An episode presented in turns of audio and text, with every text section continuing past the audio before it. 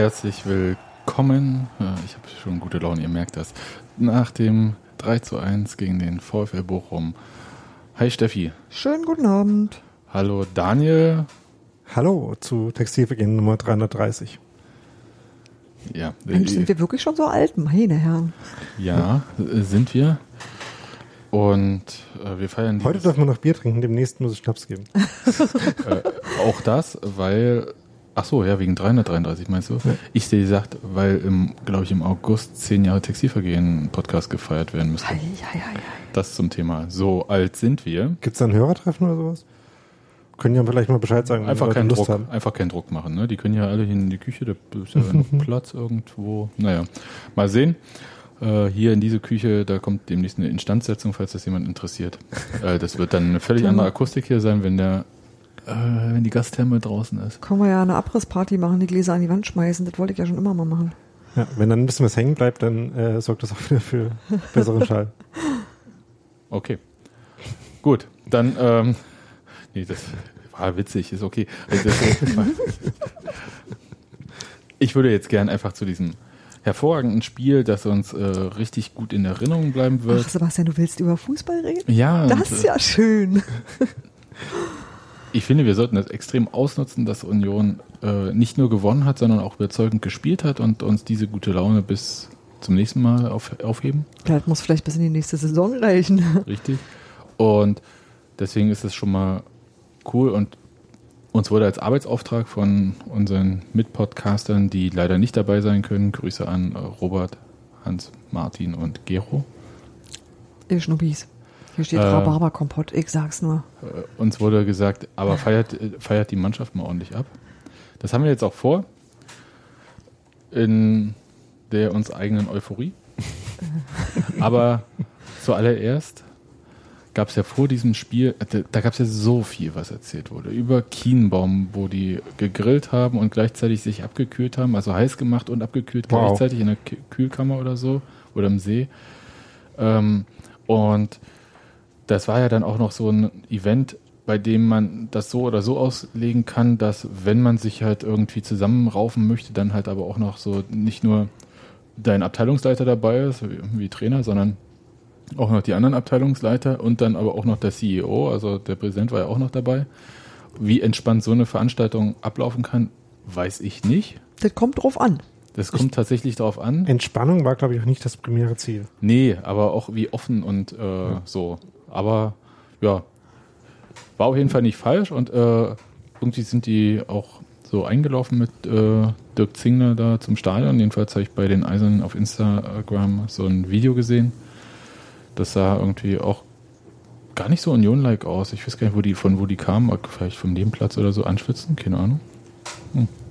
Ja, wie auch immer, das war so ein bisschen ähm, die, ja, das Setting davor. Das roch ein bisschen nach, wie hieß es so schön, letzter Patrone. Aber war ja auch das vorletzte Spiel. Insofern, das musste ja jetzt auch klappen, wenn man um jeden Preis das Endspiel, das Abstiegsendspiel in Dresden vermeiden wollte und das hat ja jetzt geklappt, also ist ja jetzt kein Spoiler. ich glaube, wir haben das Ergebnis auch in dieser Folge schon gesagt. Okay. Und dann kommen wir mal äh, zu dem wichtigen Punkt noch davor. Also noch, fast noch wichtiger als das Spiel war ja die Choreo vor dem Spiel. Es war zumindest so eine Versicherung, dass wenn das Spiel nicht klappt, gibt es wenigstens was Schönes an dem. Das stimmt Spiel. tatsächlich, weil die, äh, die, die war ja auch angekündigt und da wurde ja auch viel im gesammelt. Vorfeld gesammelt und ähm, das war schon klar, dass das eine aufwendige Geschichte wird. Und ähm, wenn man so reingekommen ist, hat man halt gesehen, wo überall was aufgebaut war, wo halt klar ist, an diesen Stellen wird überall was passieren. Und das war praktisch im kompletten Stadion außer Gästeblock. Richtig. Und das war halt schon, das war schon, du hast schon gewusst, oh, das wird groß auf jeden Fall. Anlass war das äh, 50-jährige Jubiläum des FDGB-Pokalsiegs 1968 durch ein 2 zu 1 über den FC Kassel Jena im Kurt-Wappel-Stadion zu Halle. Wow. Das ist ja fast, als ob ich einen Titel von Erich Honecker aufgezählt hätte. So, also, das war de, ähm, das Setting und es gab dann halt Leute, die so ein bisschen Anweisungen für die Choreo verteilt haben. Und dann gab es dann die Pappen, rot oder weiß. Und ich habe dann nicht mehr so viel gesehen. weil ich halt eine rote Dürfte Pappe. allen so gegangen sein, die den Job ernst genommen haben? Richtig. Ja, bis auf die Leute, die sich strategisch so positionieren, dass da keine Sachen auf den Plätzen liegen. Also ich zum Beispiel. ähm, und die anderen Leute im Presseblock, die abgesehen vom Gästebereich so ziemlich die einzigen waren, die keine Aufgabe hatten, irgendwas hochzuhalten. Wo ich glaube, selbst bei den Presseblöcken äh, Plätzen lagen, glaube ich, sogar auch noch so Plakate. Ich glaube, auch, Aber dass der, die- auch, der, auch die komplette Ja. Tribüne hat eigentlich mitgemacht. Also außer, sag mal, anderthalb Kinder, die gerne bei den Spielern vorne abklatschen gehen, wenn die kommen. Das war auch okay. Aber ansonsten ähm, hast du einfach einen ganz anderen, ja, sag mal, optischen Hintergrund gehabt. Und ich glaube auch, dass das beeindruckend ist, wenn du aus dem Spielertunnel rauskommst und ja noch nicht weißt, was da oben sein wird. Klar ist nur, es wird anders aussehen, als du kennst. Und ich glaube schon, dass das sehr, sehr, sehr beeindruckend war. Ja, das äh, hören wir Also auch später so nochmal, für, für äh, Spieler halt. Ja, das haben aber auch die Spieler teilweise auch gesagt. Ähm, und es war vor allem auch so, dass die meisten wussten, wann sie anfangen sollen mit dem Hochhalten. Nur die Ecke, wo äh, zum Beispiel Sebastian steht, war da ein bisschen ungeduldig ähm, und haben ihre Plakate schon vorher hochgehalten. Und dann äh, die Waldseite Stimmt. und der ganze Rest hat das dann gemacht in dem Moment, wo die Hymne losging, so richtig. Ihr habt den Und Zettel dann- zu Ende gelesen. Dann sah das alles schön rot-weiß aus. Ja. Und ich fand vor allem die Blockfahne auf der Waldseite sehr hübsch. Wundervoll. Das Was war war eine denn riesen drauf? Blockfahne. Da stand einfach erster Da stand FC groß erster Fußballclub Union Berlin drauf. Genau. Und FDGB-Pokalsieger Genau. 1966. Sie war aber einfach ähm, 68, weiß sorry. und mit roter Schrift drauf, also an sich ganz schlicht, aber halt komplett über den Block drüber, ein Riesending. Ja. Und was so schön aussah, war, das war fast wie ein Wasserfall. Die kam so von der Mitte hoch wie eine, ja, quasi wie eine Blume, die aufgeht. Das war echt hübsch. Also einfach dadurch, dass es sich Ja. dann zu den Seiten hin entfaltet hat und langgezogen ähm, hat, hast du richtig, du hast, es- du konntest dem Ding beim Aufblühen zusehen. Das fand war ich auch. Eine ganz hübsche Idee einfach. Ja. Sehr, sehr schick. Das fand ich auch und deswegen fand ich es ein bisschen schade, dass äh, auf dem Video, dass Christoph Biermann, der Chefredakteur von Elf Freunde, der war auch unter anderem, weil er sich für Bochum so ein bisschen interessiert. Ist Philipp Köster nicht mehr Chefredakteur? Ähm, ich dachte, die sind das Ich glaube, die machen das beide, oder? Okay, dachte, also sind das beide. ich, ich, ich wollte jetzt keine interne. Also. Ja. Also so ungefähr jedenfalls. Ähm, ähm, dass der gepostet hat und das, weil er zu Recht relativ bekannt ist, weil ist ein sehr guter Fußballjournalist und äh, Autor. Ähm, was er gepostet hat, da war der Teil nämlich nicht drauf, in dem die Fahne Ah. aufging. Das fand ich ein bisschen schade. Ich glaube, Ähm, auf der war übrigens auch noch der äh, besagte FDGB-Pokal, also diese Genau. Trophäe auch noch drauf. der kam, der kam dann sozusagen danach, also nachdem. nee, der ist auf der Fahne drauf und wurde dann auch nochmal hoch. Ach so, genau. Aber ja, ich wollte sagen, der kam dann, als die Fahne Ja. komplett entrollt war, kam der Pokal nochmal als einzelne Teil, wurde auch nochmal hochgezogen. Also da war schon echt viel Bewegung drin und das war, das war völlig klar, dass das unfassbar viel Arbeit war. Genau, wir haben jetzt die koordinieren, 20, das zu äh, die und- 20 Porträts ja noch gar nicht Ja. erwähnt. Genau. Also die komplette Mannschaft war in Schwarz-Weiß-Porträts in, als riesige Banner verteilt auf Gegengrade und in dem Bogen, der bis an den Gästeblock ranreicht.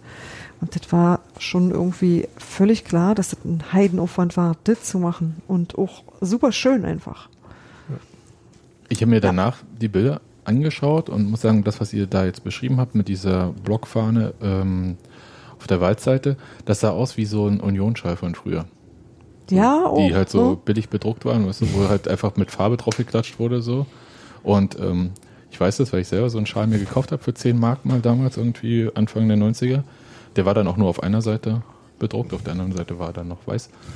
Ähm, ja, das fand ich eigentlich ganz hübsch. Also falls das gewollt war, äh, dass der aussieht wie so ein alter Schal, äh, die Fahne, finde ich super. Und die äh, Porträts, die konnte ich von hinten so ein bisschen erahnen. Mhm. Und das sah auch ziemlich cool aus. Muss ich mir nochmal genauer anschauen. Ich glaube, auf AFTV gibt es ein ganzes Video davon. Es gibt auf jeden Fall auch 360-Grad-Videos davon. Wahrscheinlich das dann eher auf YouTube, weil da die Infrastruktur für 360-Grad-Videos Oder rumsteht. bei Facebook. Okay. Da auch. Genau. Äh, also, choose das, the, also sucht euch das äh, aus, Giant Data Company of your choice. Also sucht euch ähm, die große, was? Eben, deswegen Das das, große. Datenunternehmen eurer Wahl aus, um das jetzt mal hier von Daniel ähm, zu übersetzen. Das war jedenfalls, also, also wer noch nicht die Pfanne heiß hatte, vorneweg. ja, wer, wer das, ich meine, wir, unser Biorhythmus ist auf 13 Uhr oder 13.30 Uhr Anschlusszeit. Äh, das ist richtig, man hatte einfach zwei Stunden mehr Zeit zum Trinken und ja, und äh, kann gut gehen, muss aber nicht bei weiß 20 Grad. Wir waren noch nicht die einzigen, die ein bisschen nervös waren und äh, meinetwegen hätten sie das Stadion auch um eins schon aufmachen können. Ich wäre dann auch um eins schon im Stadion gewesen. Und das war schon eine sehr große Aufregung vor diesem Spiel. Und die halbe Stunde davor war noch schlimmer. Und diese ganze Choreo hat ein richtig perfekt in das Spiel geleitet. Das fand ich wahnsinnig gut. Ich weiß, dass das nicht immer möglich ist. Es ist natürlich ja auch nie so, dass in jedem Spiel so ein Setting, also auch so ein sportliches Setting da ist. wir wissen ja, es ging in diesem Spiel halt wirklich darum, den Klassenerhalt sicher zu machen. Es ging darum, eine Reaktion zu zeigen, wie immer irgendwie in dieser Saison, möge man beinahe sagen, ja. Und ähm, das gleichzeitig aber auch gegen Gegner, der halt spielerisch ähm, daherkam oder jedenfalls versprach, daherzukommen. Das heißt, da, da war so viel drin, was halt irgendwie an sich für einen guten Nachmittag gesprochen hat oder für einen spannenden Nachmittag. Ergebnis offen, ehrlich gesagt. Und das fand ich irgendwie toll. Und wie gesagt, diese Choreo hat mich da so reingeleitet. Und mir war völlig Wurst ähm, diesmal, wer aufgestellt wird und wie und was. Aber, das kann ich verraten, ähm, zumindest Daniel war es nicht Wurst. Stimmt. ja. ja. Und ich sage nur zwei Namen. Ich, ich sage nur einen Namen, nein, aber ich sage zwei Namen. Äh, Christian Petersen und Marc Torrejon. Und jetzt übergebe ich dir das Wort, Daniel. Ja, die haben beide nicht gespielt. Ähm, und ich glaube, also ich habe wollte eigentlich nochmal genauer nachschauen, aber ich. Na, nicht gespielt, stimmt. Nee, Startelf waren sie nicht. Stimmt, ja, das ist richtig. Ähm, am Anfang erstmal nicht gespielt. Ähm, wenn ich mich nicht sehr irre, ist es das erste Mal seit äh, Christian Petersen bei Union ist, dass er aus Leistungsgründen nicht in der Startelf steht. Also ja, sonst ich, war nur gesperrt. Wenn ich mich nicht irre, war er sonst nur mal verletzt oder gesperrt. Und äh, äh. ich kann mich gerade nicht erinnern, dass er schon mal äh, jemand anderem äh, nicht vorgezogen wurde, einfach weil der Trainer dachte, dass das die sportlich richtige Entscheidung war. Dachten sie aber diesmal und haben dann eben Peter Kurzweg auf seiner eigentlichen Linksverteidigerposition zum ersten Mal dieses Jahr, diese Saison spielen lassen. Und Spoiler, hat er auch gut gemacht. Ähm, in der Innenverteidigung haben dann äh, Marvin Friedrich und Toni Leistner gespielt, während äh, Michael Parensen, man konnte, als man die Aufstellung gesehen hat, kurz rätseln, wie das jetzt zusammenpasst, mhm. äh, im Mittelfeld gespielt hat auf der auch komplett durchrotierten Doppelsechs, denn Marvin Friedrich stand zwar noch in der Startaufstellung, aber eben halt auf einer anderen Position als noch in Darmstadt. Äh, und neben äh, Parensen hat dann Krischer Prömel gespielt, mhm. der offenbar wieder fit genug war, auch anzufangen und durchzuspielen. Genau. Und ansonsten hat Dennis Daube dann erneut wieder zurück als Zehner gespielt, nachdem auch da ja äh, Simon Hedlund noch in Darmstadt gespielt hat. Also waren es insgesamt vier Änderungen personell in der Startelf und auf sechs Positionen andere Spieler als zuletzt. Ja. Darf ich kurz was fragen, Daniel? Äh, bei Christian Petersen meinst du, dass das tatsächlich ähm, leistungsbedingt war oder kann man nicht vielleicht auch sagen, so ähnlich wie bei Felix Groß, bevor ich einen kaputt spiele, äh, lasse ich mal eine halbe Runde aussetzen? Oder gibt's dazu, hat, äh, hat äh, Hofschneider dazu was gesagt? Ich habe das nicht, ist an mir vorübergegangen. Also es gibt keinen Hinweis darauf, dass Petersen irgendwie angeschlagen gewesen wäre. Im Gegenteil, äh, äh, André Hofschneider hat ja hervorgehoben, dass die ganze Mannschaft dieses Jahr, äh, diese Woche einmal durchtrainieren konnte ah, okay. und äh, irgendwie alle vollständig mitmachen konnten. Und ich würde jetzt auch, also leistungsbezogen ist insofern ein bisschen missverständlich, als es nicht heißt, dass man jetzt der Meinung ist, dass Peter Kurzweg in allen Belangen grundsätzlich der, oder in vielen Belangen grundsätzlich der bessere Spieler ist als äh, Christian Petersen. Habe ich gerade Christian Kurzweg gesagt? Falls ja, dann. Nee, nee, alles gut. Ähm, oder andersrum, dass äh, Petersen jetzt schlechter wäre als Kurzweg, sondern einfach, dass für dieses Spiel, für die Herangehensweise, die Union eben für dieses Spiel gewählt hat, Kurzweg mhm. einfach der passendere Spieler war. Also mhm. ähm, gefragt von Matze Koch, warum er das denn so gemacht hat, hat er eben gesagt, dass man bei Kurzweg auf jeden Fall weiß, dass er mit ähm, absolutem Einsatz und äh, Kompromisslosigkeit an seine Aufgabe rangeht. Und das hat er auch gemacht. Ja, das ist ja auch das, wofür bekannt ist und deswegen ja auch dieses Wort, die Axt von Giesing. Ich hatte kurz am Anfang des Spiels auch gedacht, wow, der Kurzweg legt ja ordentlich los, als er da mhm. einen Spieler äh, über den Haufen geschossen hat. Aber das war dann Kenny Prinz Redondo in Kurzwegmanier. Insofern. Ähm, Bei Äxten heißt übrigens gefällt. Ich sag nur. Okay, gefällt. war trotzdem Kenny. War, genau, war trotzdem Kenny. Und ich möchte noch kurz zu Christian Petersen sagen, ich sag mal, seine Leistung war die, wie von einigen anderen in Darmstadt, die jetzt nicht so berauschend war. Ja, es war jetzt nicht, es, ich finde es nicht im Vergleich zum Rest der Mannschaft komplett abgesagt, aber es war auch gemessen an dem, was wir von Christian Petersen kennen, ein schwacher Tag. So, ob das jetzt irgendwie so oder so, ich glaube, dass man dem Trainer da durchaus glauben kann, wenn er meint, hat er das auch so gesagt, dass er Mentalität äh, auf dem Platz haben wollte. Und wenn du halt so richtig Zeichen haben willst, jemand, der Zeichen setzen kann, dann ist Kurzweg schon so dein Mann. Ja, also das so. mit den Mentalitätsspielern ist, glaube ich, ein äh, Begriff aus den letzten Wochen mal, aber das ist ja. auf jeden Fall das, was man unterstellen kann. Okay, man kann es ihm zumindest unterstellen. Was wir von Peter Kurzweg allerdings gesehen haben in dem Spiel auch, ist, neben dem, dass er seine Aufgabe ganz gut gemacht hat, dass er vor dem Tor, ich sag mal, nicht so die beste Abschlussqualität hat. Der hätte, ich, ein, zwei Möglichkeiten, wo der Ball dann doch arg drüber ging. Aber das ist halt, ähm, ich weiß nicht, ob andere das besser gemacht hätten und vor allem, ob Christian Petersen in der Situation das besser gemacht hätte. Ich kann mich gerade nicht so unbedingt an Abschlusssituationen erinnern, aber eher so an Szenen auf dem Flügel, wo man halt das Gefühl hat, dass die jetzt nicht ähm, 100% bis zu Ende oder perfekt ausgespielt wurden. Äh, nochmal mit dem Doppelpass, um an die Grundlinie zu kommen, statt der Flanke von 10 Metern weiter vorne. Das heißt, man nicht zwingend das Gefühl hat, dass es jetzt ähm, schon alles perfekt eintrainiert ist, wie man solche Angriffe grundsätzlich ausspielen will, sondern dass der Fokus halt darauf lag, einfach die Intensität so hoch wie möglich zu drehen, quasi auf 11 und dass das in dem Fall aber auch für die Herangehensweise von Union wichtiger war. Also ähm, die ganze Spielweise war mehr darauf angelegt, mehr von diesen Situationen zu produzieren, als darauf, äh, jeder einzelne so gut wie möglich auszuspielen. Das ist richtig. Also es ging jetzt, ähm, also Union war sowieso in den letzten Wochen nicht mehr dafür bekannt, besonders effizient mit, äh, mit den Chancen umzugehen, äh, die sich boten.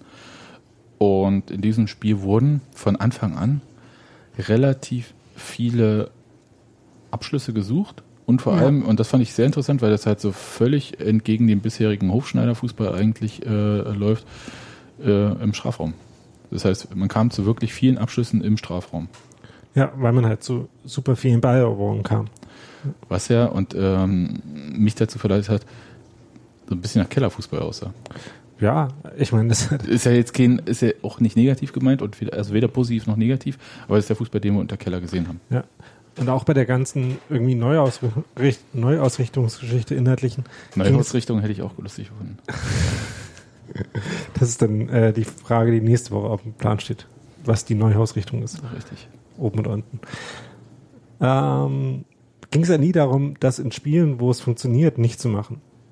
Das mit dem Pressing und so weiter. Sondern es ging darum, für die Szenen oder die Spiele, in denen man sich darauf nicht verlassen kann, auch noch eine Idee zu haben.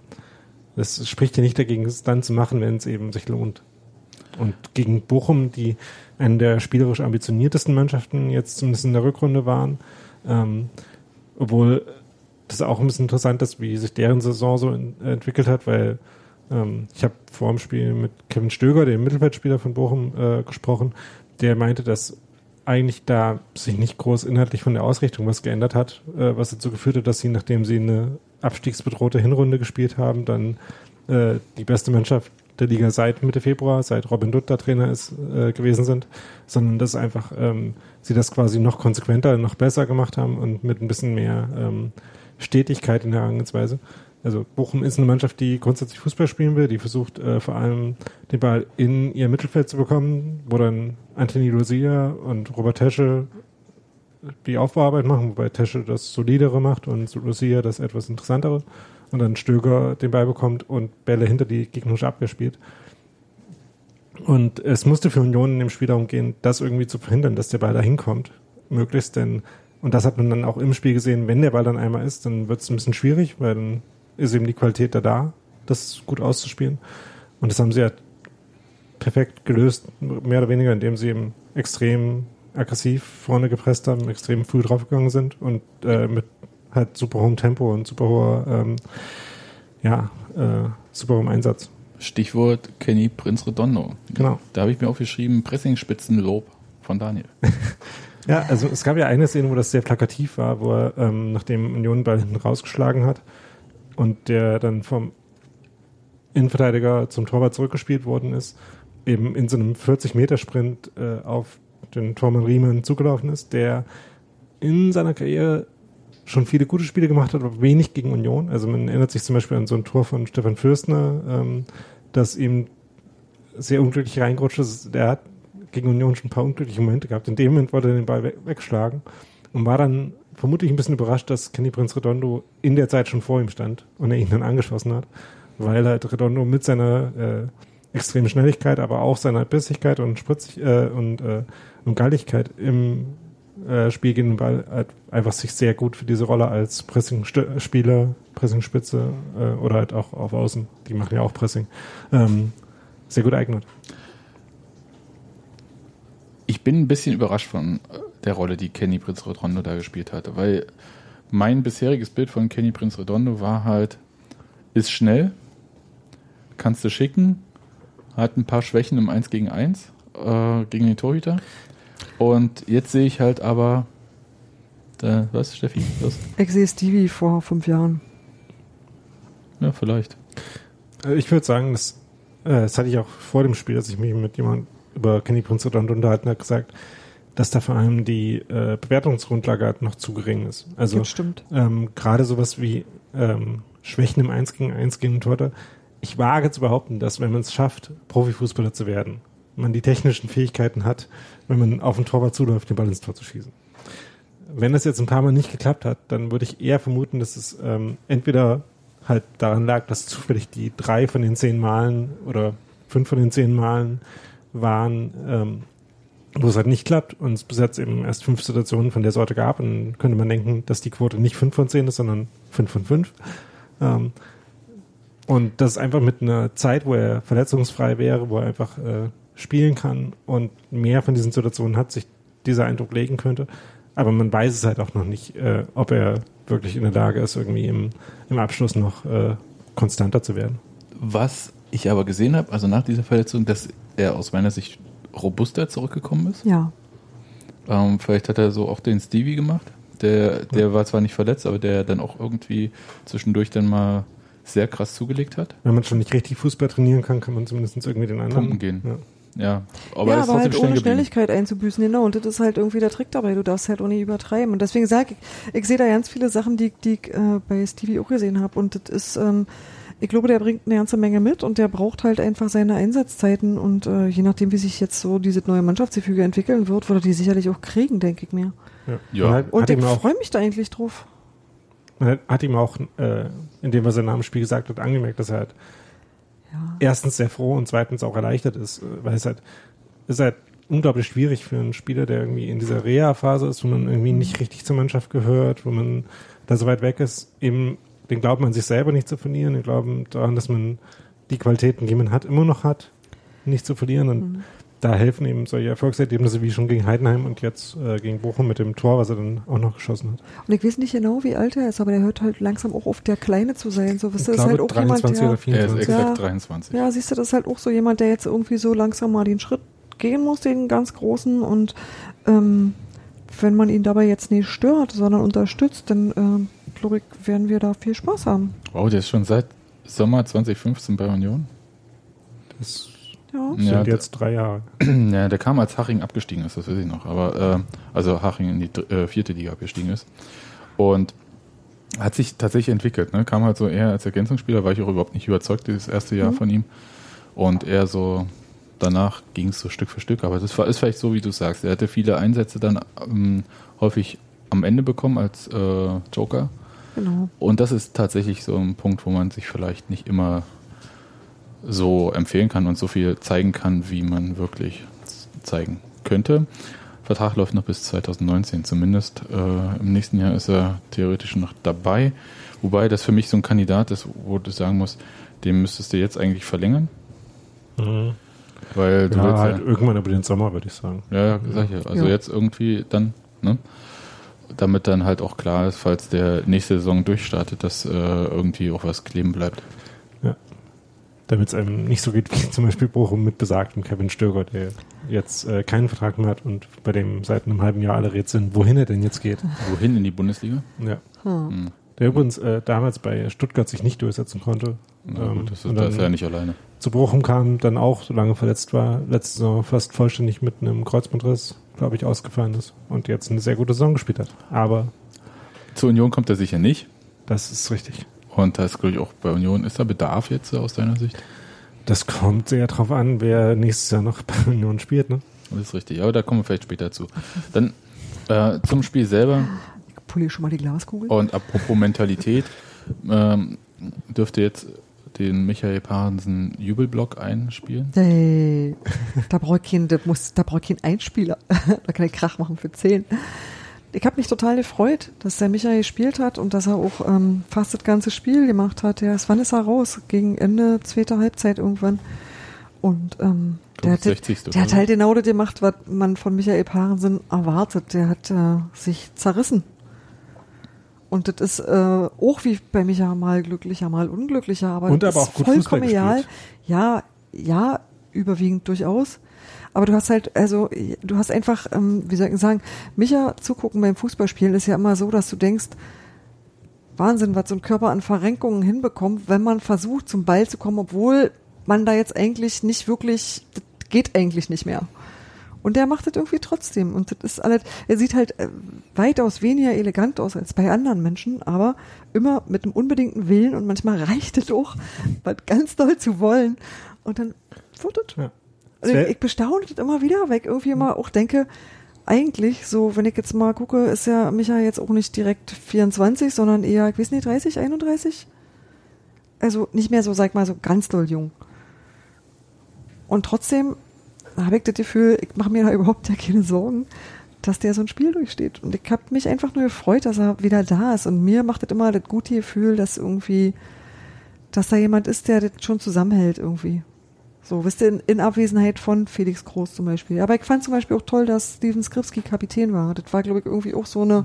Nee, das ist ja die Rangfolge. Ja, aber das ist auch, glaube ich, jemand, der ähm, das auch gut kann. Ich hätte mich zum Beispiel, Micha ist jemand, der braucht so eine Kapitänsbinde irgendwie nicht. Das ist auch völlig egal. Und ich glaube, der nächste wäre auch Trimmel gewesen, oder?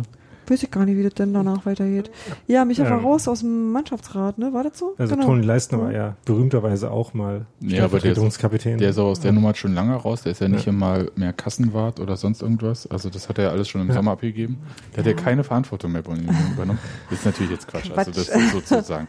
Ähm, ähm, nee, aber bei Micha Wahnsinn, also es gab so ein paar Szenen, wo man halt einfach gesehen hat, wie stark er einfach ähm, Kapitänsbinde oder also es ist halt völlig egal, weil er einfach natürliche genau. Autorität und natürlichen äh, natürliche Involvierung hat. Hm? Ähm, also ich erinnere mich einerseits an eine Szene, wo er äh, Lukas Hinters eher so ein bisschen gefault hat, vielleicht, eventuell. Und äh, dann zuerst Lukas Hinterseher sich so ein bisschen krümmte, äh, scheinbar aus echtem Schmerz und dann, als äh, Michael Parensen mitbekommen hat, dass da jetzt gerade gepfiffen wurde, sich dann auch Michael Parensen auf dem Rasen krümmte, halt aus Schmerz darüber, dass da jetzt eine Entscheidung äh, nicht so war, wie er gedacht hat. Das war ein sehr schöner Moment, wo man einfach diese ähm, emotionale Involviertheit von Parensen gesehen hat. Und auch ähm, ist mir aufgefallen, als er dann ausgewechselt wurde, nach ähm, 63 Minuten war das dann. 63, oh ja, war doch, ich hätte länger ja, gedacht. Hm? Ähm, wie er nochmal wirklich in jede Richtung geguckt hat, jeden nochmal äh, angeschrien hat, motiviert hat, was ja, ja oft genug dasselbe o ist. Oder hat er einfach nur gesagt, ey Leute, ich sehe euch auch von draußen. ja, was in der Art irgendwie. Genau. Ähm, und halt nochmal vermittelt hat, in dem Moment stand es ja schon 2-0. Das ist das Not Slap, ähm, um einen anderen berühmten Mittelfeldspieler zu zitieren. Wir lassen uns jetzt nicht noch äh, dieses Spiel entgehen, sondern äh, bleiben jetzt dran und spielen das vernünftig zu Ende. Was ist Michael Parensen eigentlich für ein Spieler? Ich meine, der wird un von uns immer und ähm, im Programmheft war er auch auf der Titelseite, als es darum ging, irgendwie jetzt zerreißt euch endlich und äh, so weiter und so fort. Mhm. Der wird halt, wie gesagt, freundlich als Mentalitätsmonster bezeichnet. Wir das sagen halt, auch. dass er halt ähm, in alle Situationen mindestens mit 100% Einsatz reingeht, auch wenn man normalerweise sagen würde, ey Leute, wir führen jetzt hier schon 3-0, jetzt kannst du auch mhm. mal hier ein bisschen kurzen. Kann er nicht. Kann er nicht. Das war auch ähm, häufig ja auch das Problem, dass er dadurch sich solche Verletzungen manchmal zugezogen hat. Mhm. Und aber was ist das, was er ihn jetzt so wertvoll macht, außer diesem, diesem Ding, weil es ganz Dass häufig. er abseits des Platzes auch ein sehr weiser Mann ist. Das ist ja richtig, aber seit zwei oder drei Jahren geht es ja nur noch darum, na, jetzt ist aber jetzt wirklich Schluss für Micha und äh, nee, also sportlich brauchen wir das wirklich nicht und so und dann gibt man, äh, gibt es mal einen Gnadenvertrag oder wie auch immer, irgendwie nur ein Jahr. Aber was macht ihn da so wichtig? Ist es wirklich so, dass diese Mannschaft, dass man unterschätzt hat, dass zu einer Mannschaft außer individueller Klasse halt auch sowas wie eine Seele gehört? Teamhygiene ja. gehört? Um mal ja. äh, Micha Pansen selber zu zitieren, er war vor ein paar Monaten ja mal äh, in einem Interview auf dem Vereinsfernsehen zu sehen, wo er dann äh, auch mit so ähnlichen Fragen konfrontiert wurde und dann gesagt hat, also ich glaube, ich kann auch ein bisschen Fußball spielen. Mhm. Und das hat man halt auch gesehen. Also ähm, bei dem Ordnung halten kann er vor allem auf dem Platz, finde ich. Ja, genau. Ähm, hat auch konsequent eine Rolle verfolgen, was halt auch heißt, manchmal lange Wege zu gehen, halt in äh, schwierige äh, Zweikämpfe auch mal reinzugehen. Ähm, aber eben auch schnell zu schalten und Übersicht zu bewahren und äh, auch halt kompetent Fußball spielen zu können.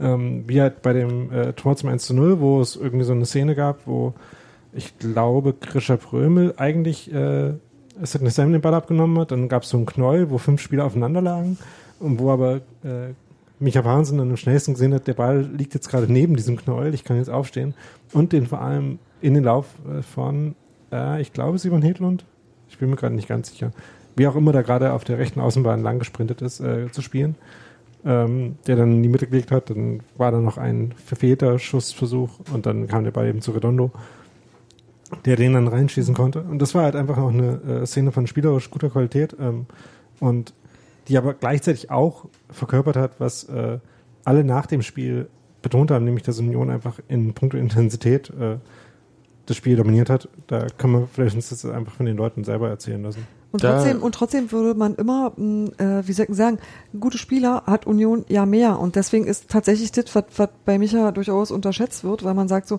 ja gut, Fußball spielen können die anderen ja auch. Was ist denn jetzt denn der Unterschied? So, wisst ihr? Ja. Der, der hat halt auch eine Ansprache und der, äh, der redet mit den Leuten und zwar ganz sichtbar und der erreicht die auch. Äh, also quasi das, was eigentlich Newton Trainer auszeichnet. Und das finde ich, das finde ich, naja, das ist halt auf dem Platz ein besonderer Job tatsächlich. Ja. Vor allem bei der Lautstärke, die da geherrscht hat. Aber jetzt wollen wir kurz die O-Töne genau. rein. Und zwar zuerst von Steven Skripski, der vieles von dem tatsächlich auch verkörpert mittlerweile. Also, ja, das stimmt. Ja. Steven Skripski. Ja, ich, ich mache einfach alle jetzt. Genau. Ja, ich glaube, dass wir es heute insgesamt einfach geschafft haben, wie gesagt, von der, von der ersten Minute bis zur letzten alles reinzuwerfen. Und ähm, dass es dann auch ja, kämpferisch, leidenschaftlich ähm, so war, wie man sich die Spiele von, von der Union-Mannschaft, sag ich mal, vorstellt. Ähm, jeden Ball nachgegangen, auch Abschlüsse gesucht und ich glaube, wenn wir ein bisschen kaltschnäuziger gewesen wären, hätten wir schon kurz nach der Halbzeit äh, alles klar machen können. Lukas, das hat nicht mehr gereicht, aber es war heute auch von den Spielen unter Robin Dutt euer enttäuschendster Auftritt über 90 Minuten. Stimmst du dem zu? Ich glaube, mit Holstein Kiel auswärts das schlechteste Spiel, was wir diese Saison gemacht haben. Also, ich glaube, kann man so ehrlich sein, so selbstkritisch. Mm, alle ganzen 90 Minuten eigentlich durchgehend ähm, komplett unterlegen in physisch, mental, ähm, Einsatz. Also ich möchte jetzt keinen Einsatz äh, absprechen, aber die waren einfach viel giftiger als wir. Ich glaube, jeder, jeder Spieler von uns hatte das Gefühl, du hast keine Sekunde Zeit, den Ball anzunehmen. Da waren gleich ein, zwei, drei Spieler da. Die, die waren halt voll auf, auf, auf Existenzkampf eingestellt. Wir haben uns da vielleicht zu sehr abkochen lassen und waren dann vielleicht auch teilweise geschockt, aber ähm, im Grunde genommen geht das Ergebnis mehr als in Ordnung, weil ich glaube, wir können sogar noch, noch vier, fünf Stück fressen. Von dem her ähm, ja, ist das eigentlich noch, blöd gesagt, ein gutes Ergebnis für. Hinterseher sagte gerade, im Prinzip hätte man heute gemerkt, ihr seid galliger gewesen, geiler auf den Sieg. Jedes Mal, wenn einer von den Ball gehabt hätte, hätten sie sofort drei Unionen am Hacken gehabt. Äh, war dieser Einsatzbereitschaft von Anfang an, von der ersten Sekunde an, der Schlüssel zum Erfolg? Weil ihr hättet eigentlich ja, das Tor viel Fall. früher machen können. Ne? Ja, auf jeden Fall. Wie gesagt, wollten ein bisschen zocken, haben wir gleich halt einen Riegel davor geschoben gleich die Sechser angegangen und äh, ja, ihr Spiel quasi zunichte gemacht. War noch äh, bildlich das 1-0 war es, glaube ich, oder wo wir den Ball so bei Selma kämpfen. Schiri pfeift nicht, sind drei andere da, hauen sich rein. Und das ist halt der Schlüssel und so müssen wir eigentlich jedes Spiel spielen und so müssen, ja, da gewinnst du auch die Spiele. Wie gesagt, es entscheidet nicht oft, dass die Qualität, sondern halt die Mentalität. Und heute war halt Mentalität bei jedem von uns äh, auf 110 Prozent. Ja, es war wurscht. Also wir wollten es unbedingt gewinnen und auch mit den Fans halt die äh, größte Choreo bis jetzt in der Vereinsgeschichte, habe ich gehört, oder? Ja. ja. Das war schon krass. Also ja, hat schon gut gepusht, also mich zumindest. Hat vielleicht auch die Atmosphäre dazu beigetragen, dass Union bessere Energielevels hatte in der Anfangsphase vor allem? Ja, genau. Äh, die, die wollte von Anfang an einfach zeigen, dass die, dass die da waren und äh, wir nicht, äh, nicht reagiert und äh, wir nie, äh, nie diese, ja, diese Momente einfach gefunden, wo in dieses Spiel reinzukommen. Und äh, Union hat, hat, uns einfach unter Druck gehalten und hat richtig gut gemacht. So, dann sag mal kurz, wer, wen haben wir denn noch gehört? Ähm, also wir hatten mit Steven Skripski angefangen. Äh, dann äh, Peter Kurzweg gehört darüber. Lukas Hinterseher. Stimmt, Lukas Hinterseher hat erstmal das gesagt, wonach dann später der Kollege Bunkus, Grüß an der Stelle, Peter Kurzweg gefragt hat. Ähm, Im Hintergrund hat man auch noch durch den, äh, die Katakomben durch das Stadion gehört, wie sich das von der Mannschaft verabschiedet hat. Das fand ich auch sehr schön. Ähm, und der eben auch gesagt hat, dass Union in Sachen Intensität, Einsatz im Spielsein deutlich äh, überlegen war. Dann äh, war Peter Kurzweg zu hören, der auch nochmal erwähnt hat, dass diese Choreo durchaus auch die Spieler mitbekommen haben und die auch durchaus dabei geholfen hat, eben äh, diese Mentalität, die äh, oder was auch immer, also ähm, diese Eingestimmtheit auf die Situation war es halt, die dann dazu beigetragen hat, dass da, wie er sagt, Mentalität äh, wichtiger war als Qualität und bestätigte das dann nochmal Anthony Lucia, der Achter von Bochum, der wie einige, oh, sorry, äh, wie einige andere Bochumer wenig zufrieden damit war, äh, wie sie selber in dieses Spiel gegangen sind und mit welcher Einstellung auch. Mentalität steht Qualität ist ja so ein wirklich ein krasser Trainerspruch, muss ich sagen. Ja, Vor allem von Trainern, die so. Für falsch. Nee, aber das ist kein Ding, womit du komplett durch eine Saison kommst, glaube ich. Also du musst halt das relativ auch. nah aneinander sein mit der ja. Qualität, damit das ja. andere dann ausschlaggebend genau. Also ich glaube, man muss die das eigene Qualität das einbringen. nutzt dir nichts, wenn du zwölf Torschuss bist und aber keiner kann Fußball spielen. Das ja. ist Quatsch. Also insofern, du musst, brauchst schon beides. Hey, hast also du gerade gesagt, dass du kein Fußball spielst? Nein, aber du, du brauchst halt tatsächlich einfach auch äh, die Qualität der gesamten Mannschaft und ähm, die müssen sich außerdem auch noch nach Möglichkeit als Mannschaft verstehen und ja. als Mannschaft auftreten. Ja, ich, das ist nicht einfach. Finde ich sehr wichtig, ist ja eine Sache, die von außen und ich glaube durchaus auch von intern der Mannschaft ein bisschen abgesprochen wurde in dieser Saison, vor allem jetzt in der Zeit der sportlichen Krise, die seit sagen wir Ende November äh, ja schon eine Weile äh, im Gange ist. Mhm. Und da kommen ja häufig Forderungen zustande, die heißen, ja, man muss da einen Umbruch machen und das geht so nicht weiter. Wir wissen aktuell noch nicht, wie es wo weitergeht. Wir können aber vielleicht mal zuerst über einen Spieler reden, den wir vorhin schon erwähnt hatten, nämlich den Kapitän, Steven Skripski. Der wurde meines Erachtens äh, nach dem Spiel gefragt, ob das sein letztes Tor für Union gewesen sei. Da habe ich noch gedacht, was denn? Ist doch noch ein Spiel gegen Dresden. Wusste aber noch nicht, dass er sich vielleicht einen Muskelfaserriss zugezogen hat. Ja, hat sich offenbar beim letzten Sprint, also ich bin mir nicht ganz sicher, was André Hofschneider damit meinte. Ich glaube, nach dem Tor vielleicht noch eine Aktion. Also nach dem 3 zu 1 war das Spiel eigentlich gelaufen. Also entweder bei diesem Tor oder danach noch, äh, wenn es da doch noch ein bisschen weiterging. Ähm, hat er sich offenbar ein bisschen verletzt. Und was halt auch darauf hindeutet, dass er in den letzten Wochen sowieso schon an der körperlichen Belastungsschwelle spielt. Also ging ja mit einem äh, einer Zehenverletzung ins Spiel, was vielleicht auch den Ausschlag, gegeben, hm. ja, den Ausschlag gegeben hat, also das Tor dann nicht mit den Zehen geschossen hat, sondern so in einer etwas merkwürdigen Bewegung mit, äh, mit dem Vollspann in den Ball laufend. Das fand ich ganz lustig. Ist aber auch irgendwie eine Skripski-Bewegung, finde ich. Ja. Und der hatte jedenfalls erstmal extrem viele Chancen in diesem Spiel. Hatte, Und auch einfach extrem viele Aktionen generell. Ja. Äh, wollte gerade sagen, der war überall, ist wahnsinnig gelaufen. Mhm. Äh, ich möchte ihn jetzt eigentlich gar nicht so weit hervorheben im Vergleich Hat er zu anderen. Sieben Torschüsse alleine. Ja, das ist, finde ich, ist schon wirklich sensationell. Ja. Also das, und das spricht nochmal dafür irgendwie, die hat er, glaube ich, auch alle im Strafraum gehabt. Der hatte ein paar 1 gegen 1 Situationen, die er nicht so glücklich gelöst hatte. Aber am Ende hat er halt sein Tor gemacht und ähm, es gibt halt so quasi aus meiner Sicht so ein bisschen das Bild des Tages oder Bilder des Tages, wie er halt danach jubelt. Ja. Mit dem Ordner, wo der Ordner aber Steven Skripski im Hals fällt und nicht umgekehrt. ja. Gut, das wäre jetzt auch ein bisschen viel verlangt. Hm. Und das fand ich schon wirklich, also wenn man wissen möchte, was dieses Spiel für Union bedeutet hat und was da so irgendwie wirklich an Gefühlen durchgebrochen ist, dann muss man sich angucken, wie dieser Ordner Steve Skripski umarmt hat da. Und das Gesicht von dem Ordner auch sich anschauen. Und da fällt die Last eines halben Jahres ab. Das ist, glaube ich, sehr vielen gegangen. Wir hatten ein paar Gespräche noch nach diesem Spiel. Und es fiel ständig das Wort Erleichterung und alles, was ich so nebenbei gehört habe in der Bahn und überall war Erleichterung, Erleichterung, Erleichterung. Gott sei Dank nicht dieses Spiel in Dresden. Mhm. Wahnsinn, ja, also da hat ja wirklich jeder Angst gehabt auch vor, also äh, Angst gehabt, aber ich meine, kann man sich... Es ist nichts, auf was man sich freut.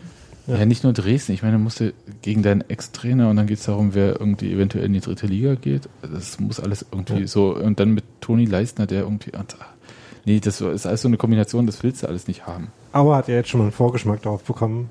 Äh, Dresden hat an diesem 33. Spieltag in Auer gespielt, da 0 zu 0 gespielt, was dazu führt, dass da immer noch alles extrem dicht aufeinander liegt. Äh, es kann passieren, dass zum Beispiel Auer ein Tor schießt und dann 11. wird statt 17. mit diesem einen Tor. Ja.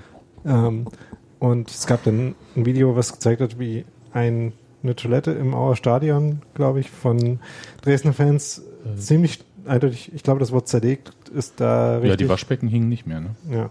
Da ja, waren viele Scherben und viel kaputt. Ja. ja also das ist alles, was man sich äh, als direkt Beteiligter äh, so weit wie möglich ersparen will.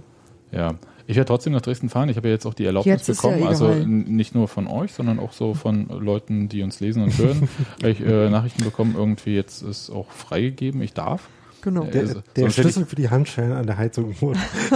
ja. Wurde überraschend wiedergefunden. das ist sehr nett.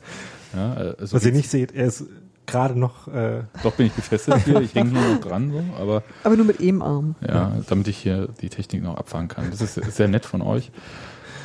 Aber Steven Skripski, die berechtigte Frage, die er da so mitschwang, war ja, wohin geht's denn, Stevie? Äh, weil alle gehen davon aus, dass Steven Skripski, äh, der einen Vertrag mit einer festgeschriebenen Ausstiegsklausel hat oder festgeschriebene Ablöse, Ausstiegsklausel, äh, kolportiert waren dreieinhalb Millionen Euro, gehen kann und äh, dass das auch nach dieser Saison gezogen wird, weil er ja auch an seine Karriere denken ja. soll, nicht nur an Union, das ist natürlich wichtig und gut und dass er diese Saison bei Union noch gespielt hat, finde ich, ist äh, eigentlich sensationell was auch immer ähm, Dirk Zingler in einem persönlichen Gespräch mit Steven Skripski ihm da alles noch erzählt hat. Ich glaube, es ist nicht nur monetär äh, ein Grund gewesen, dass er nochmal um ein Jahr da verlängert hatte. Also mehrere Jahre. Um ein Jahr faktisch. Also, oder äh, wie, ich, glaube, ich habe gerade nicht mehr im Kopf, wie lange der Vertrag ursprünglich lief. Jetzt läuft er jedenfalls bis 2020. Also ja. ähm, er läuft jetzt für noch mehr als ein Jahr. Das, äh, genau. Und aber wurde nur um ein Jahr verlängert. Ne? Okay. Glaube ich. Äh, ich bin mir jetzt nicht so sicher, Leute, ähm, nagelt mich nicht fest darauf, aber Guckt mal im Internet nach. Guckt mal äh, selber nach. Im Internet eures Vertrauens ja. steht eigentlich immer alles drin. Da gibt es einen Blog, wo solche Sachen sich Wichtig ist aber, ähm, wir gehen eigentlich alle davon aus, dass Steven Skripski nächstes Jahr Bundesliga spielt. Er hätte diesen ja. Schritt gerne mit Union getan, sollte aber, und das sagt ihm. ihm auch jeder, und ich glaube, das sagt ihm auch jeder im Verein, natürlich muss er auch an seine Karriere denken, wenn es die Option gibt tatsächlich, dann muss er die ergreifen. Ich meine, Steven ist jetzt 25, das heißt, äh, die genau. nächsten drei, vier Jahre sind halt der Karrierehöhepunkt für ihn, ja. sportlich. Ähm, und es kann ihm eigentlich niemand wünschen, die unter seinem Niveau zu spielen. Und äh, gerade dieses Spiel äh, hat halt gezeigt, dass die Zweitliga mhm. unter Stevens Niveau ist. Auf jeden Fall. Ich, ich kenne mhm. niemanden bei Union, der so eine krasse Ballmitnahme hat, der ähm, die Bälle halt nicht erst annehmen muss, um dann irgendwie, entweder verspringen sie ihn oder er muss dann halt sich anders bewegen, damit er wieder in den Lauf kommt, sondern das ist eine flüssige Bewegung aus Ballannahme und quasi schon Weiterverarbeitung. Und das, ich glaube, da müssen ganz viele Leute sehr lange für üben, um sowas hinzukriegen. Und Unter anderem Steven Skipski. ja, natürlich. Aber das ist halt, das ist nichts, was man in der zweiten Liga häufig sieht. Ja. Das muss man sagen. In der ersten Liga gehört schon zum Ton ja. dazu, weil es ja auch ein Geschwindigkeitsvorteil ist. Ja. Und das halt zusammen mit der Geschwindigkeit, mit der Arbeitsintensität, auch gegen den Ball, ist schon was, was auf äh, ziemlich gutem Niveau funktionieren kann. Ja. Ähm, manchmal, so, lohnt es, manchmal lohnt es sich, der fleißige Disziplinierte zu sein. Ja, aber das wohin geht's denn jetzt? Also Steffi äh, wollte Hans Martin zitieren. Wollte ich ich wollte Hans Martin zitieren, ja. Also ich sag mal so, das Gerücht, dass, ähm, und das ist tatsächlich ein Gerücht bisher und deswegen kann ich dazu auch nur sagen, ne, das ist der Status. Schalke steht im Raum. Das hat sich, glaube ich, auch nie. Äh, hey, warte mal kurz. Jetzt, jetzt, hier, ich, ich kann mal ganz kurz, äh, kriege ich die nur ab, ja. Heute hat Steven Skripski ein Instagram-Foto publiziert, was von jemandem fotografiert wurde, der Schalke-Fan ist. Wow. Hui. Ja, das ist mindestens Kategorie, äh, Thorsten Lieberknecht hat schon Kindergartenplätze hier in Berlin gesucht. Ah, okay, ja. Nee, naja, aber das ist halt, äh, ich sag mal so, jetzt ist für Union klar, in welcher Liga sie spielen und das ist nicht die erste und das ist dann der Moment, wo du auch irgendwie mal dir Gedanken machst, wie du deinen Kader baust und wie du alles so machst, wovon du finanzierst. Also du kannst halt jetzt vernünftig rechnen und deswegen denke ich, ist jetzt auch erst der Moment, äh, wo man Dinge eintütet und ich Vielleicht wäre er sogar ablösefrei auch, gewesen. Ne? Ja, aber ich denke, dass das halt mhm. auch genau der Grund dafür ist, dass, äh, dass sich da alle so bedeckt halten im Moment und dass man das halt jetzt ausknobeln muss, wie die Sachen passieren. Aber im Raum steht halt für Steve Skripski Schalke und ähm, das gibt halt hier so unter den abwesenden Podcastern geteilte Meinungen darüber, ob, ob, ob das für Stevie eine gute Wahl ist und Hans Martin und dem stimme ich da halt vollstens zusagt. Bei Tedesco ist man gut aufgehoben. Und ähm, da kann ich einfach nur sagen, ja, sehe genauso, weil der einfach andere Sachen gesehen hat, weil der weiß, was in der zweiten Liga los, also der kennt das Umfeld, der weiß, ähm, der hat unter Umständen Steven Skripski gesehen und hat eine Idee davon, was für ein Spieler das ist und der, bei, bei dem wüsste ich ihn gut aufgehoben und da hätte ich tatsächlich auch das Gefühl, dass er damit was richtig macht. So, da kann ich nur, also ich habe kein, habe kein Verhältnis zu Schalke, das ist mir eigentlich auch die meiste Zeit eher so, ähm, also da habe ich einfach nichts mit zu tun, ich habe keine Berührungspunkte. Aber tatsächlich habe ich gesehen, was, Tedesco in Aue gemacht hat, fand das krass und beeindruckend und überzeugend. Und das ist so was, wo ich sage, so ein Trainer wünsche ich einem Spieler wie Steven Skripski. Ja, also tatsächlich ist ja so, dass äh, auch in den innerlichen Plan von Tedesco durchaus reinpassen würde, glaube ich. Ähm, dass Schalke auch schon ein paar Stürmer aus der zweiten Liga verpflichtet hat. Äh, bei Burgstaller hat das ziemlich gut funktioniert, bei Teuchert bis jetzt so mittel. Ähm, und mindestens das Niveau, würde ich sagen, hat äh, Steven Skripski natürlich auch. Und ist halt ein Spieler, der, wenn man sich so in dem äh, 3-4-3, was Tedesco gerne spielt, durchaus in mindestens einer Rolle, nämlich entweder als einer von den Außenstürmern oder auch als die Sturmspitze vorstellen kann. Ja, ich finde es auch interessant, ist halt die Frage irgendwie, wie oft er dann tatsächlich zu Einsätzen kommen würde. Und ob er bei anderen Vereinen besser aufgehoben wäre, ich glaube nicht. Ich glaube, bei einem Verein wie Schalke, der dann halt auch mal auf ein äh, ballbesitzorientiertes Spiel umstellen möchte. Mhm. Ja, haben sie zwischendurch auch die Saison probiert. Hat nicht so gut geklappt. Aber der halt diszipliniert spielt und nicht allein von so Wellen abhängig ist, wie das halt sonst vielleicht äh, anderen Mannschaften so geht wie meinetwegen jetzt Nürnberg, Freiburg und so weiter und so fort, ist er vielleicht besser aufgehoben. Ja. Also ich finde es auch eine gute Wahl, nicht nur weil es jetzt irgendwie Schalke ist und Schalke toll ist oder weil er in Schalke Bettwäsche geschlafen hätte oder so, sondern weil das an sich nach einem ganz guten Plan aussieht. Ist halt super ambitioniert, durchaus auch Champions League zu spielen, aber warum nicht? Naja, die Chance ist halt da, dass du zu Einsätzen kommst, wenn der Verein, wo du hingehst, viele Spiele macht. Also insofern ist es eigentlich schlauer, als zu sagen, ich muss mich jetzt dort durchsetzen, habe aber nur die Ligaspiele, weil der Verein sowieso früh im Pokal rausfliegt und äh, überhaupt nicht europäisch spielt. Und bei Champions League sind schon mal mindestens sechs Spiele eingepreist. Dann haben wir ja dieses enorm hohe Startgeld in der Champions League ab der nächsten Saison. Das ist ja Wahnsinn. 35 Millionen dafür, dass du nicht ein Spiel gespielt hast. Ja, wenn das man dann auch noch Spiele gewinnt, gibt es dafür auch nochmal. Ja, es ist, ich, ich falle vom Glauben ab. Also nur zum Vergleich. Ja. Also dieses Startgeld ist ähm, fast so hoch wie der gesamte Vereinsetat von Union. Ja, das muss man sich mal auf der Zunge zergehen lassen. Die anderen Bundesligisten äh, haben immer noch das Problem, dass Bayern da meistens relativ weit kommt. Ja, das auch. Deswegen ähm, ist ja, es funktioniert ja so, dass der Pool dann nicht die, so. äh, genau die Fernsehgelder werden halt so lange zwischen den Vereinen aufgeteilt, wie die noch in ihrer Runde dabei sind. Das heißt, als italienischer Verein, der als einziger ins Halbfinale kommt oder ins Viertelfinale, hat man halt öfters mal mehr von diesem abbekommen, weil halt der ganze Italien-Pool dann an einen selber geht. Wenn dann immer noch zumindest Bayern dabei ist, ähm, minimiert sich das dann so ein bisschen. Ja, meine Tränen halten sich in Grenzen bei ja. garantierten 35 Millionen allein ja. für die Vorrunde. Also da kannst du jedes Spiel verlieren, halt bist du noch mit 35 Millionen plus Zuschauergeldern raus. Also das ist jetzt wirklich ein bisschen. Das äh, ja. wollte ich auch nicht äh, hm. sagen, dass es ein großes Problem ist. Ja. Ich freue mich für Steven Skripski, egal wohin er geht, aber dass er geht, ich glaube, da sind wir uns alle sicher, obwohl er selber sagt, er hätte noch längeren Vertrag als manch andere. Ja. Das stimmt ja auch, ich meine, das ist ja richtig, aber das also ist er ja. war erstmal sehr erleichtert, hat man ihm angemerkt, darüber, dass äh, dieses ganze Abstiegsthema jetzt endlich äh, verabschiedet ist und man sich jetzt wieder äh, beschäftigen kann, ob man jetzt Fünfter oder Siebter wird. Ja, völlig, völlig ja. absurd. Also, tut mir leid. Äh, erst äh, Klassenerhalt oh. und dann Fünfter werden mit einem Spiel. Oh, komplett nee, mich am Arsch. Ja. Ähm, und hat dann eben gesagt, also erstmal habe ich ja hier noch äh, Vertrag und auch länger als die meisten.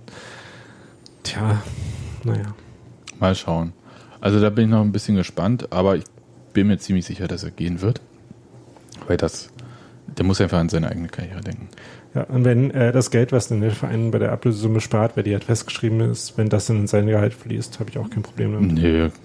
Sei ihm sehr, ab. sehr gegönnt. Ja, alles schick. Ja, also äh, das, das gibt so Spieler, Sebastian Polter war ja auch so ein Spieler, dem wünscht man einfach persönlich das Beste. Und man weiß dann halt auch, wenn sie eventuell dem Verein entwachsen oder nicht.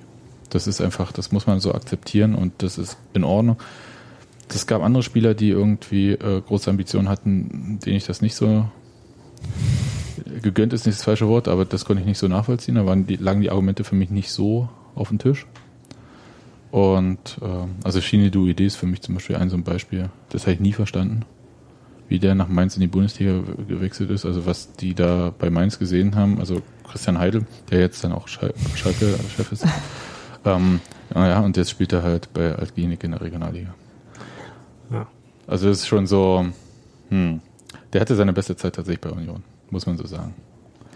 Aber wenn, also angenommen, äh, Steven würde gehen, äh, wäre ja schon der erste Union-Nachwuchsspieler, ähm, der hätte sich in die Bundesliga schafft seit einer Weile, oder? Genau, seiner Weile ist das äh, richtige Stichwort. Na, der vor allem als Unionsspieler auch wahrgenommen Eben. wird, der den Sprung macht. Also du hast natürlich äh, Leute aus dem Nachwuchs, Nachwuchs, die aber so furchtbar jung waren, dass das endlich ja nicht. Äh, Kenne kenn ich jetzt nur einen, Robert Huth damals? Ja, zum Beispiel. Aber Und ich, ein Beispiel, auf das wir gleich noch, oder können wir jetzt auch gleich erwähnen, ja. Björn Koplin wechselt jetzt der nächste Brøndby, der ist damals halt äh, schon mal zu Bayern gewechselt, aber halt bevor er bei Union äh, wirklich äh, Männerfußball gespielt hat. Genau, der, genau, der wechselt jetzt von Höbrö oder Hobro. Hobro, glaube okay. ich.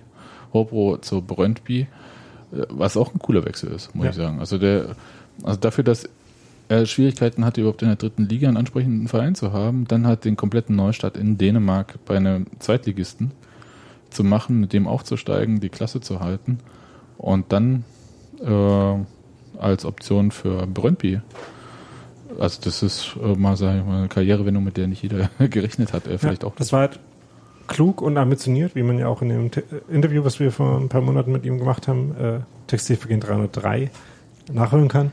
Ähm, aber es hat halt gut funktioniert. Brøndby ist gerade dabei, eventuell Meister zu werden in Dänemark. Also die, die haben da so eine komische äh, Meisterschafts- äh, Runde, wo die Liga nach äh, einmal zweimal durchspielen zweigeteilt wird und die Hälfte spielt dann gegen Abstieg, die Hälfte spielt um die Meisterschaft. Ich, kenne ich aus der Schweiz auch. Hm. Ja, da führt gerade Brøndby ein paar Spieltage vor Schluss vor äh, Midtjylland, wenn ich hm. mich nicht falsch erinnere, mit ein paar Punkten. Also es könnte was werden. Und äh, da spielt ja unter anderem auch die Her Hertha-Legende Hani Mukhtar. Ähm, und naja, hat er neun Tore und neun Vorlagen. Hertha-Legende ist jetzt despektierlich gemeint, oder? Nee, das war... Weil der ist ja damals, also der ist ja bei Hertha auch nicht so zum Zug gekommen ja. und ähm, hat dann, äh, ist dem ein bisschen die Verlockung erlegen. Ich weiß noch, ah, da gab es äh, übelsten Stress, als es darum ging, irgendwie, ob er ähm, die Schule geschmissen hätte. Ja, der war ja noch auf der Elite-Schule, wie heißt die da? Ähm, Pölchau, Oberschule und ähm, ist dann halt nach Lissabon gewechselt, kam nicht zum Einsatz, dann nach Salzburg, zu Rasenballsport äh, Salzburg und oder wie auch immer die sich dort nennen. Und ja, zwischen den beiden wurde dann per äh, Laie ein paar Mal hin und her gereicht. Ja, und, und so weiter und so fort. Und das war, für den ist halt auch äh, die Karriere so in so eine Sackgasse geraten, bevor sie richtig angefangen hatte. Ja.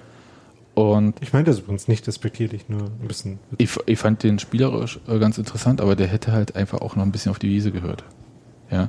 Und äh, ich weiß nicht, wer äh, sowas macht mit manchen jungen Spielern, äh, ihnen zu erklären, Jemand, der ähm, daran Geld verdient. Ja, aber gute Spielerberater verdienen das Geld anders.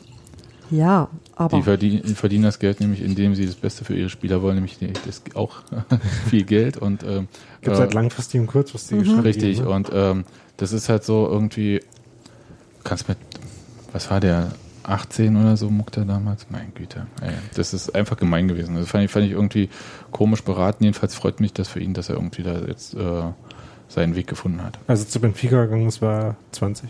Ja. Oder knapp 20. Nee, gut, gerade 20. Mhm.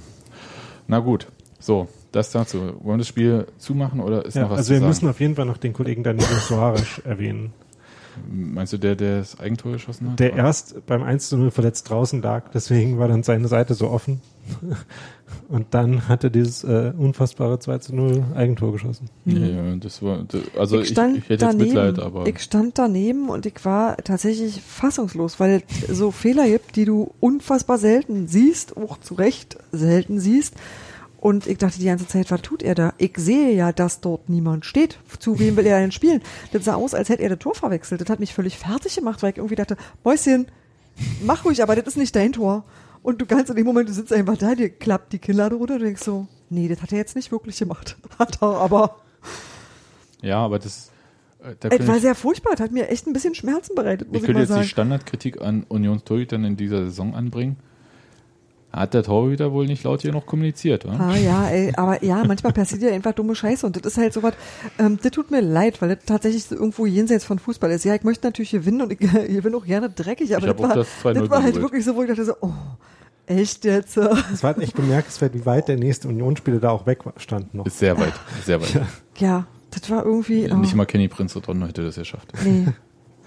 Nee, ja. das war irgendwie völlig. Mh. Hm. Das war ein Freistoß, der irgendwie in den Strafraum geschlagen wurde. Mhm. Der nächste Union stand sich so 20 Meter weit weg. Ja, äh, war es Marvin Friedrich, der geschossen hat, oder was? Äh, ja. Hm, weiß gar Glaube ja. Nee, ich, Marvin, ey, Top-Typ und so. Ich super, wollte nur kurz. Super Vorlage, ja. Ja, top. ja macht nicht jeder so. Ähm, wer, Marvin Friedrich ist ja morgen auch beim Fan-Treffen, also am Dienstagabend, ähm, mit Jakob Busk. Dann hätte ich, also ich wäre mit dem Spiel eigentlich durch, würde gerne noch meine Lieblingsszene loswerden. Oder Daniel, sag was, weil mein Lieblingsszene hat mit Fußball nicht viel zu tun. Dann vielleicht noch kurz der Einwurf, dass ähm, die, ähm, in dem Arbeitsauftrag stand ja, dass wir die Mannschaft für die bisher beste Saisonleistung feiern sollen, äh, hat Gero gesagt. Ja. Hat er auch recht. Das stimmt zumindest in Bezug auf die äh, allseits beliebten und jetzt mittlerweile im Mainstream der Berliner Medien angekommenen Expected Goals. Da war das nämlich mit 5,1. Es war nicht nur geil, Daniel hat auch ausgerechnet, dass es geil ist. Nee, ich nicht, ich nicht, das machen die Kollegen in Amerika. Ähm, mit 5,1 Toren, äh, mit Abstand die produktivste Unionleistung, wo man auch nochmal auf den Kollegen Hinterseher verweisen muss, der dann bemerkenswertes Gespür verwiesen hat, äh, bewiesen hat, indem er gesagt hat, dass Bochum auch vier oder fünf Tore hätte kassieren können. Genau. Fünf Noch Tore. vier oder fünf. Okay bin ich mir ziemlich sicher, dass äh, ja. er das bestimmt auch so wahrgenommen hat. Ja, also auch sieben oh, Tore wären in dem Varianzbereich gewesen, kann man ja. sagen. Gerade weil Union da in der, äh, in der zweiten Halbzeit, der es ja irgendwie so eine ziemlich lange Phase gab, wo das Spiel irgendwie so Garbage-Time-Charakter äh, gehabt hat, also wo irgendwie ähm, das Mittelfeld komplett aufgelöst war, Union auf das dritte Tor gedrückt hat, äh, immer noch hoch angegriffen hat, auch ein paar große Chancen gehabt hat, dann Bochum hin und wieder versucht hat zu kontern, aber dann Union sehr konsequent taktisch gefault hat und sich dabei gut abgewechselt hat, sodass niemand äh, gelb-rot bekommen hat, sondern immer jemand anders taktisch hat, gefault hat. Also für die taktischen Fouls möchte ich immer feiern übrigens. Ja. Ja, also ist ja sonst Nur Steven Skrips jetzt hinbekommen, dabei selbst noch einen Freistoß zu bekommen. Ja, das, das sah aber auch komisch aus. Also insofern. Okay, also äh, du hast also indirekt jetzt äh, die mangelnde Chancenverwertung bei Union kritisiert. Ja, genau, das war furchtbar. okay, aber also Jetzt meine Lieblingsszene des Spiels äh, war ungefähr, weiß ich nicht, um die 10., 15., 20. Minute noch relativ am Anfang, als es Eckball für Bochum gab und da flogen ja die Papierkügelchen. Soweit haben wir das ja alles mitbekommen.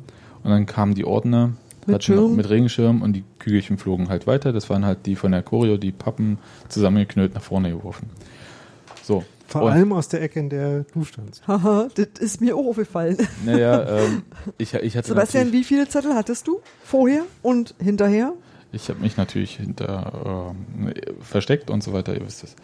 Nein, also ich, äh, soweit kann ich nicht werfen. Ja. das, das, weiß ja jeder. Okay. Und ähm, nein, nein, ich habe äh, verbal ausgeteilt. Nein, aber, aber der Ecke war sehr belebt in der Tat. Richtig.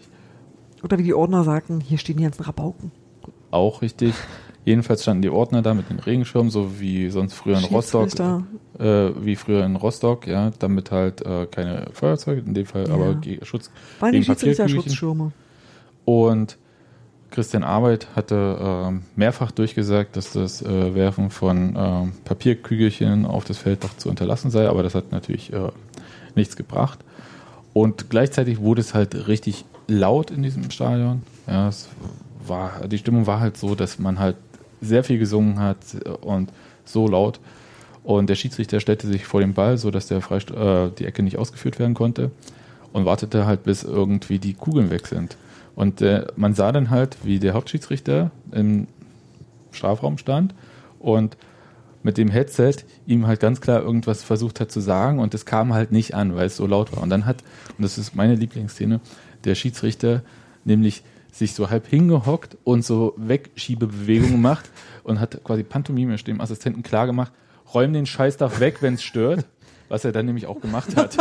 Und das fand ich wirklich super, weil es halt auch zeigt irgendwie, dass man auch im Stadion an der Alten Fürsterei, das ja an sich schon relativ laut ist, nochmal eine gewisse Art an Lautstärke erreichen kann, wo es schon schwierig ist, sich überhaupt noch über Headset irgendwie zu unterhalten.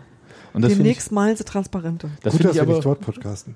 Find, ja, aber das finde ich wirklich gut, weil das halt auch eine Strategie sein kann, äh, so genau. äh, auf Dauer so die Kommunikation der Schiedsrichter dazu Vor allem, wenn da noch neue Kommunikation dazukommt demnächst. Mit dem Videoschiedsrichter meinst du? Der, der ist ja in der nächsten Saison in der zweiten Liga, in der Union ja glücklicherweise dabei ist. Erstmal wird er nur offline getestet, also das heißt, da kommt noch keine Kommunikation dazu. In Zweifelsfall käme die erst im übernächsten Jahr. Also übernächste Saison. So, ich bin durch. Ich mit diesem Spiel? Ja, mit diesem Spiel, mit der Saison an sich auch. Ich fahre aber trotzdem jetzt nach Dresden. Ich freue mich auf unseren ja. Saisonabschluss-Podcast. Wenn du keinen Schaden anrichten kannst, kannst du auch nach Dresden fahren. Alles gut. Ich weiß nicht, ob sie diese Woche schon so ein paar Pressemitteilungen raushauen bei Union. Stichwort, welche Spiele auf jeden Fall gehen werden. Ich möchte übrigens äh, äh abseits von alledem mal sagen, ich bin gerade unglaublich gerne an der Union-Tanke. Oh ja. Das, also, ich sag mal so. Und das sagst du nicht nur wegen der Erdbeerbohle, die ist Und die Erdbeerbohle war Knaller. Also, die war so knaller, dass ich im Presseraum erstmal schnell einen Kaffee trinken musste, bevor ich mich bei 24 Grad in die Sonne gestellt habe. Aber äh, nee, ich sitze ja, sitz da. Halt auch, ja. Ich sitze da einfach gerne. Ich finde das Publikum sehr angenehm und ich finde, selbst wenn es wahnsinnig voll ist, ist es immer noch grundentspannt. Ja. Und man setzt sich halt an den langen Bänken immer irgendwie zu Leuten, die man nicht kennt und ist trotzdem alles gut. Und das finde ich atmosphärisch sehr, sehr schön. Ja, ist es tatsächlich. Danke Union, danke. Äh, bin ich auch sehr gerne dort, also vor und nach dem Spiel. Auch weil es da Pfeffi gibt. Aber das wenn man Glück hat, Buletten. Ich mein Mann denkt ja. ja tatsächlich, er kann irgendwie einen Radler uns wie Pfeffi bestellen und ich merke die Pfeffi nicht. ja. Gut. Jetzt sind wir aber durch. Er musste dann teilen. Okay. ja, dann äh, hören wir uns auf jeden Fall äh, nächste Woche dann halt so mit äh, richtigen Saisonabschluss und die anderen äh, Jungs, die jetzt nicht dabei waren, die kommen dann hoffentlich auch dazu. Ich mache auch wieder Rhabarberkompott, wenn ihr weil, lieb seid. Weil jeder muss ja dann nochmal sagen, irgendwie, ja, so Lieblingsspieler und so weiter und so fort. Gewinner, Verlierer, wie das halt äh, früher. Ähm, ja, vielleicht gibt es dann auch schon Erkenntnisse, wer kommt, wer geht, wer bleibt und weiß ich nicht, irgendwas. Vielleicht gibt es einfach schon was Interessantes. Ja, ich, ich hoffe ja. Also das muss ich jetzt einfach nochmal sagen. Ich habe es zwar auch geschrieben und nicht nur einmal, aber ich hoffe, dass man die Veränderung von oben anfängt. Ja, mit oben meine ich übrigens nicht durch Singler, ja, nicht, dass ja. das jetzt hier falsch verstanden wird, aber dass man so prinzipiell sagt, okay, Leute, das war scheiße, das war eine absolute scheiß Idee jetzt irgendwie, äh, die, den Trainerwechsel so umzusetzen und ähm, dann zwischendurch zu sagen, ja, der kann das ja auch nicht anders machen, bloß weil er nicht den entsprechenden Kader hat. Das weiß man ja, wenn man den Trainer verpflichtet, was, was der irgendwie braucht und so weiter und so fort. Also jedenfalls hoffe ich das man das eigentlich weiß. Und wenn man meint, dass der Trainer ein Spielsystem dann etablieren soll und man selber aber feststellt, dass dann der Kader nicht stimmt, hm, keine Ahnung, ob das wirklich so war, aber von außen sieht es ein bisschen unglücklich aus. Und äh, dass man aus dieser Erfahrung ein bisschen lernt, da bin ich doch sehr froh drüber. Und ähm, ich bin mir auf jeden Fall sehr, sehr sicher, dass wir diese Art Doppelspitze mit Sportgeschäftsführer und Leiter Lizenzspielerabteilung zumindest in dieser Form nicht mehr sehen werden. Hm. Ja, und da bin ich auch sehr gespannt, wie das weiterlaufen wird. Aber ich glaube, das ist für mich, also aus meiner Sicht ist das halt eine Sache, die entscheide ich, bevor ich irgendwie über Spieler entscheide. Weil wenn ich neue Leute da hole, dann kann es ja, das ist so ein bisschen wie früher diese ähm, Nummer, ja, wir suspendieren jetzt äh, Adam Nemetz und Barisch Özbeck und dann lässt man den wieder irgendwie zurück und so weiter und so fort. Das ist alles nicht. Äh, man sollte schon konsistent bei den Entscheidungen sein. Es bleibt halt zu hoffen, dass ähm, diese Entscheidungen irgendwie so weit vorbereitet wurden, wie das in der äh, Unsicherheit, die jetzt geherrscht hat in den letzten Monaten ging, ja. um eben irgendwie parallel zumindest anzufangen, äh, die restlichen Entscheidungen, die daran hängen, irgendwie so weit einzuleiten, dass man die jetzt trotzdem noch umsetzen kann. Ja, also mein, meine größte Angst, und das kann ich jetzt einfach so sagen, ohne dass ich viel weiß, ist halt, dass Union so im dem Bereich, wo man gerne Leute holen möchte, sei es äh, technisches Personal, sei es Trainerpersonal, sei es Spieler, ähm, nicht mehr so als vertrauenswürdiger Partner äh, dasteht. Ja, und ähm, weil man halt ähm, vielleicht aus Sicht von außen irrationale Entscheidungen trifft. Wolltest du noch was sagen? Ach, äh, mir sind nur äh, Beispiele für Leute durch so. den Kopf gegangen. Ach so. Aber also ja, wer jetzt hier also, Thorsten Lieberknecht äh, erwartet, der, der, ich kann mir nicht vorstellen, dass der zur Union kommt. Nicht jetzt. Ein äh, Trainer eines möglichen Absteigers ja auch. Wollen wir noch mal kurz erwähnen, wie es, äh, was da jetzt noch so passieren kann, jetzt wo Union damit nichts mehr zu tun hat? Nee, das weiß jeder selbst. Und außerdem, was interessiert uns anderer Vereine Elend? Ja, also ich nee. wollte nur sagen, ich kann mir sehr gut vorstellen, dass Braunschweig absteigen wird. Ja, das kann ja sein. Dass das, äh, also vorstellen kann ich mir auch vieles. Aber trotzdem äh, muss ich jetzt, das sage ich jetzt auch nochmal, auch wenn ich jetzt schon seit fünf Minuten aufhören wollte mit dem Podcast, aber Thorsten Lieberknecht nach zehn Jahren Eintracht Braunschweig, da brauchst du auch mal eine Pause. Du kannst ja, Denke du, ich allerdings. Guck, guck, dir Peter Stöger in Dortmund an. Der hätte auch mal eine Pause gebraucht. Und ja. Uwe Neuhaus direkt nach Dresden, nach Union, wäre auch keine gute Idee gewesen. Er ist ja auch, hat ein Jahr Pause gehabt dazwischen. Äh, Achso, nach Dresden, nicht nach also Dresden. Zwischen Union und Dresden hat er, ja. ja, ja. Das hat mich kurz erschrocken. Ja, also als er zu Dresden gegangen ist. Ja. Also deswegen, nach so langer Zeit, da ist es vielleicht auch mal gut, ähm, nicht sofort woanders anzuheuern. Es außer hat man, natürlich nicht jeder den Luxus, äh, hat natürlich nicht jeder den Luxus, ein Sabbatical in New York machen zu können und zu wissen, dass trotzdem noch alle Schlangen stehen. Äh, Thomas Tuchel? Äh, Oder Guardiola, Guardiola. Ich, äh, ich weiß nicht, wo Tuchel überall jetzt war. Ja. Es war auch vielleicht, vielleicht auch so ein Ashram in, in Indien oder so. Ja. Ich weiß es nicht. Das könnte ich mir bei anderen Trainern nicht so gut vorstellen. Sagen wir es mal so. Gut, jetzt aber. Macht's gut und wir hören uns äh, nächste Woche wieder. Rinja Horn. Ja, macht's gut. Tschüss. Ciao. Thank